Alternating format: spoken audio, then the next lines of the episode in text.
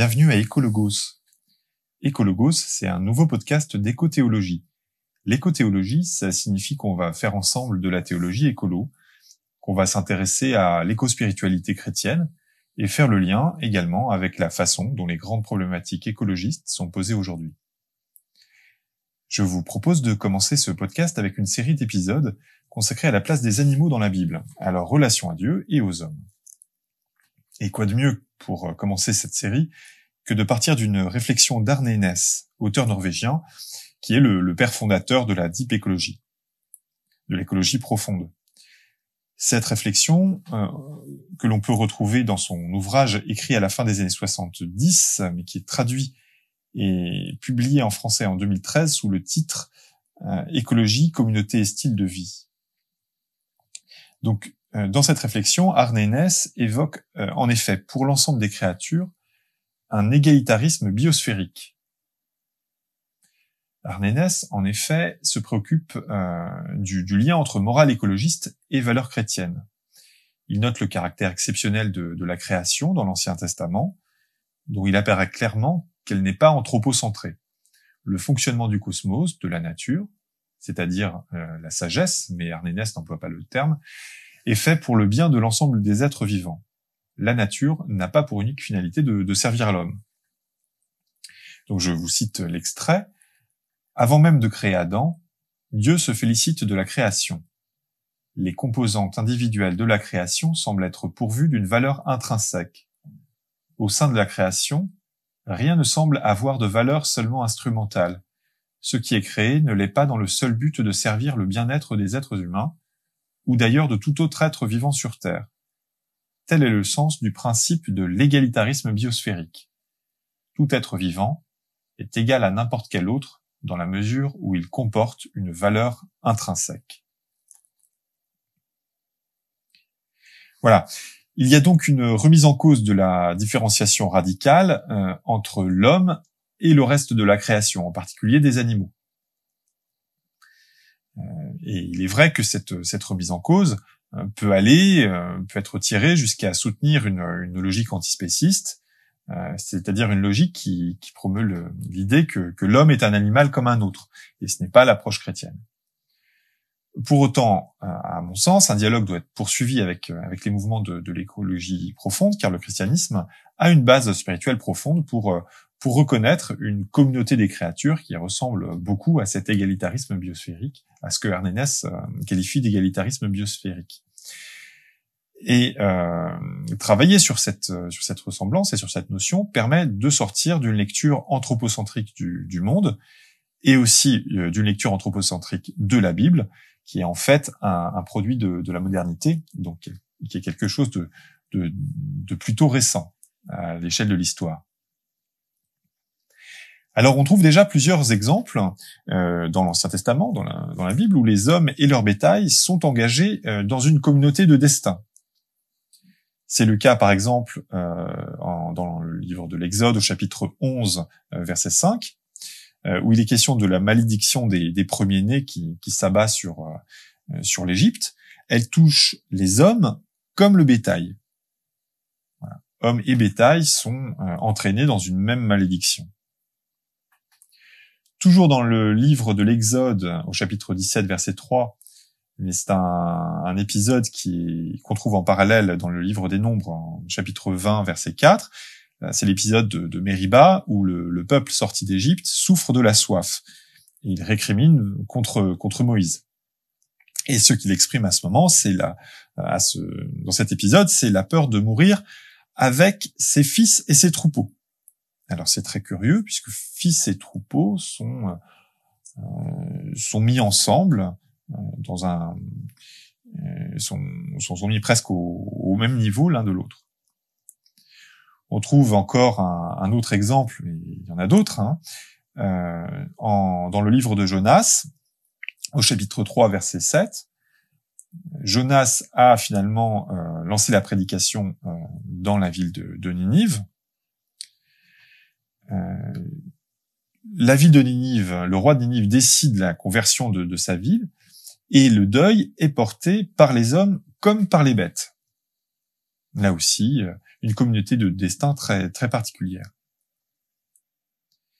Mais c'est surtout le, récit du déluge, euh, dans, les chapitres 6 à 9 du, du livre de la Genèse, c'est surtout ce récit qui évoque cette communauté des, créatures avec, la, une grande force.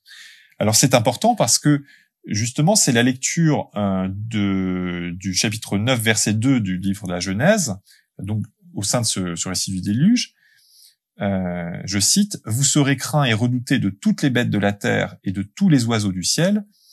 C'est ce passage qui a légitimé ou semblé légitimer une attitude particulièrement prédatrice de l'homme vis-à-vis de la création. Ce constat, c'est le cœur de l'accusation euh, de l'article de, de Lynn White euh, en 1967, euh, article intitulé The Historical Roots of Our Ecological Crisis, qui euh, interpelle tous les chrétiens euh, en demandant et finalement est-ce que ce n'est pas le, le, christianisme qui est la cause de la destruction de la nature? Donc relire euh, cet épisode du, déluge est particulièrement euh, important.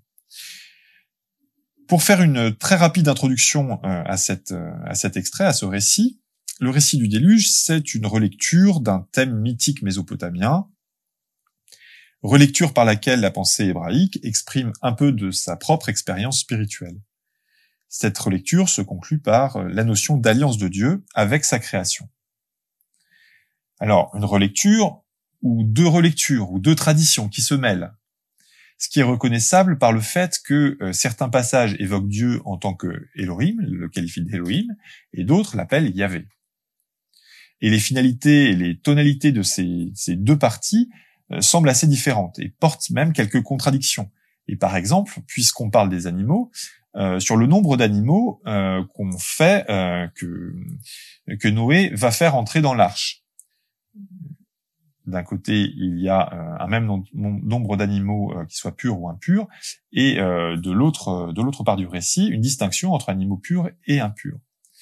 Et en Genèse 8, 9, à la sortie de l'arche, Noé euh, se dépêche de sacrifier des animaux purs pour Yahvé.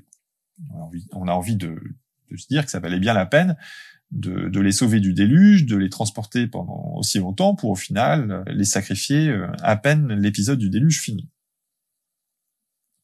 Or, dans ce récit, toutes les créatures ont un statut semblable vis-à-vis de Dieu.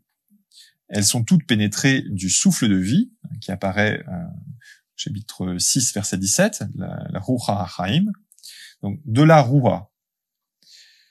Toutes sont promises euh, à la destruction, euh, au retour au chaos. C'est un effacement de la communication entre Dieu et, tous ces êtres qui respirent, à qui il a donné le souffle. Et en même temps, toutes les espèces sont à égalité pour déléguer leurs représentants euh, dans l'arche, au sein de l'arche. L'invitation vaut pour toutes celles avec un souffle de vie.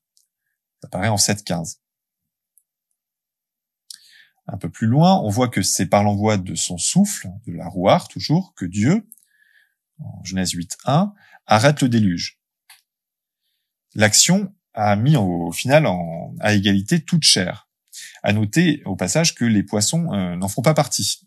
Il n'est pas question non plus des, végétaux. Il y a un statut vraiment particulier des, poissons dans, dans, ce, dans ce récit.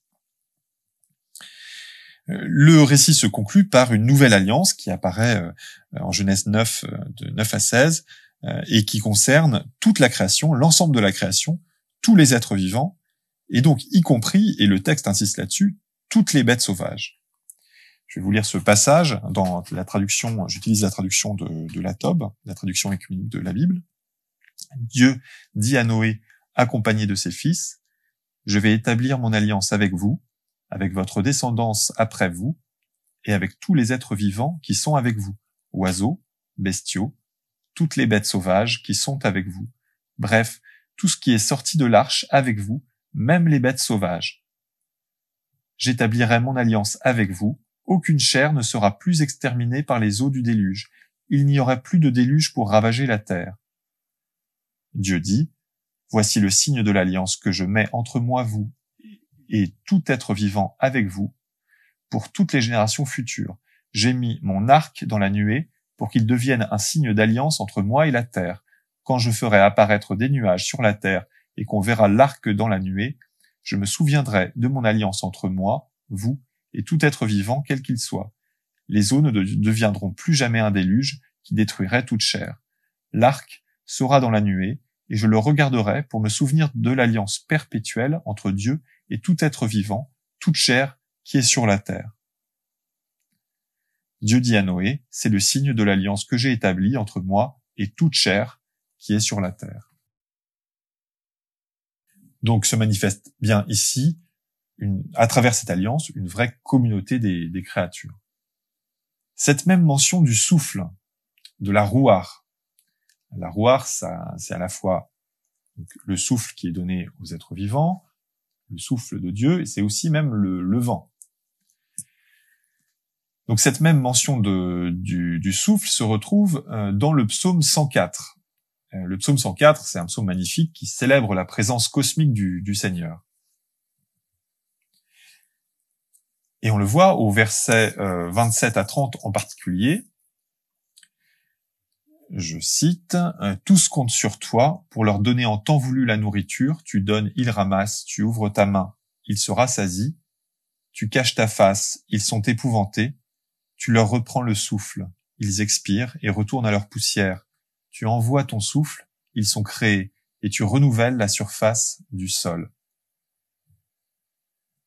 ces versets évoquent un renouvellement permanent de la création, qui s'exprime par le, le flux et le reflux, l'inspiration et l'expiration. C'est une dynamique du souffle constante qui offre la vie puis la mort pour le renouvellement permanent de la création à travers ces différents, ces différents exemples, euh, on voit se, dessiner une forme de, de communauté égalitaire pour faire le lien avec la pensée de l'écologie profonde. Quelques remarques à ce propos.